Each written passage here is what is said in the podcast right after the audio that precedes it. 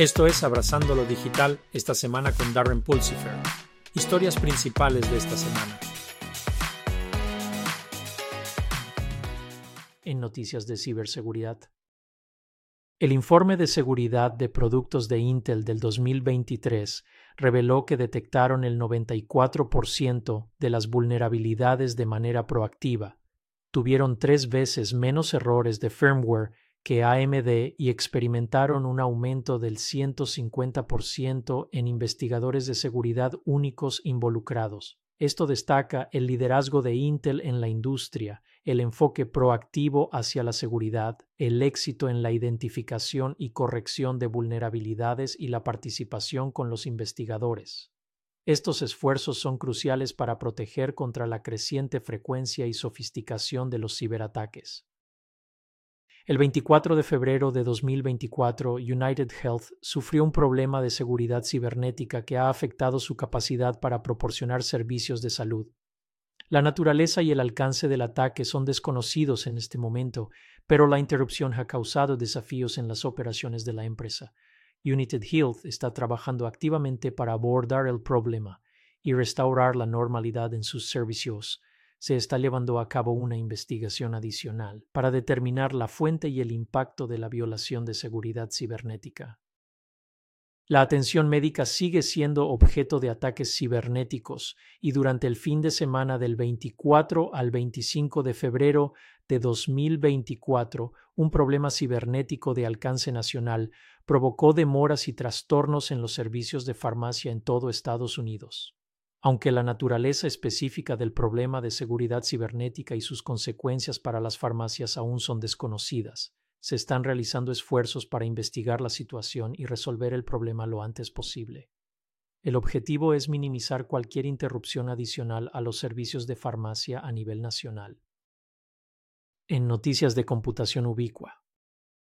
El mercado global de la inteligencia artificial fue valorado en 27 billones de dólares en 2019 y se espera que alcance los 400 billones de dólares para 2027, con una tasa anual compuesta de crecimiento, TSC, del 40%.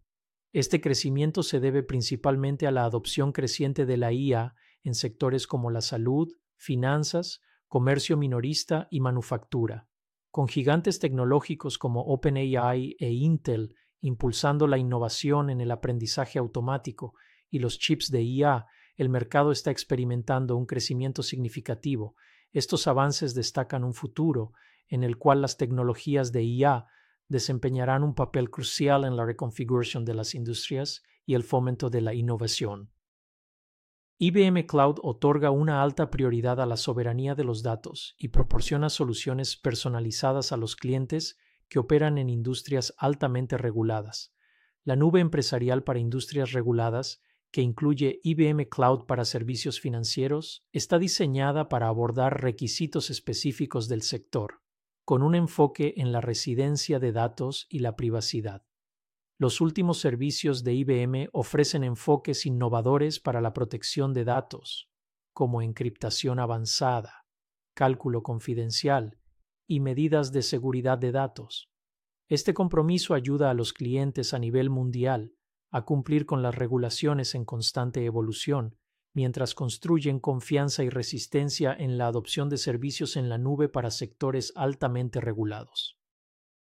En cuanto a las preocupaciones sobre los costos, la seguridad de los datos y el control de la infraestructura continúan creciendo, las organizaciones están optando por proyectos de repatriación en la nube. Esto implica mover los datos y las aplicaciones de la nube a entornos en las instalaciones o en la nube privada. Para optimizar las estrategias en la nube, las empresas están adoptando un enfoque más matizado, considerando los beneficios de los servicios en la nube en contra de los requisitos operativos y regulatorios específicos. Es vital para las organizaciones adaptar sus modelos de despliegue en la nube a las necesidades comerciales individuales asegurando una estrategia en la nube bien planificada y personalizada que cumpla con las consideraciones en evolución. En noticias de comunicaciones avanzadas, ATT experimentó una interrupción temporal el 22 de febrero de 2024 atribuida a un error en la actualización del software durante la expansión de la red, no a un ciberataque. La interrupción afectó los servicios inalámbricos de algunos clientes, pero ha sido completamente restaurada. Las agencias de investigación, incluyendo el FBI y el DHS, no encontraron indicios de actividad maliciosa. ATT se disculpó y aseguró tomar medidas para evitar futuros incidentes. Los competidores Verizon y T-Mobile reportaron operaciones normales, pero reconocieron posibles desafíos al conectarse con usuarios afectados de ATT. En una iniciativa innovadora, NTT y SKY Perfect GTC están desarrollando la Red Integrada de Computación Espacial, un sistema de red satelital que utiliza centros de datos basados en el espacio, alimentados por fotónica y tecnología óptica. Este enfoque innovador tiene como objetivo superar las limitaciones del procesamiento de datos en la Tierra, ofreciendo un análisis de datos más rápido, un menor consumo de energía y una mejor resistencia a la radiación espacial. Se espera que la red integrada de computación espacial se lance en 2025 inaugurando una nueva era de infraestructura de datos sostenible y resistente aprovechando el poder del espacio. Bryson Business y Audi han colaborado para establecer una red privada inalámbrica de 5G en la pista de pruebas de Audi en Alemania, replicando entornos de conectividad global.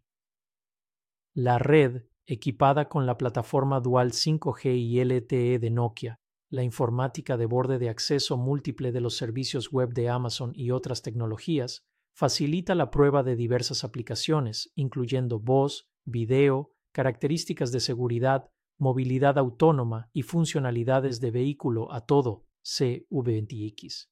Esta colaboración tiene como objetivo mejorar la eficiencia de las pruebas y proporcionar una ventaja competitiva en el mercado global en Noticias de Adopción de la Transformación Digital.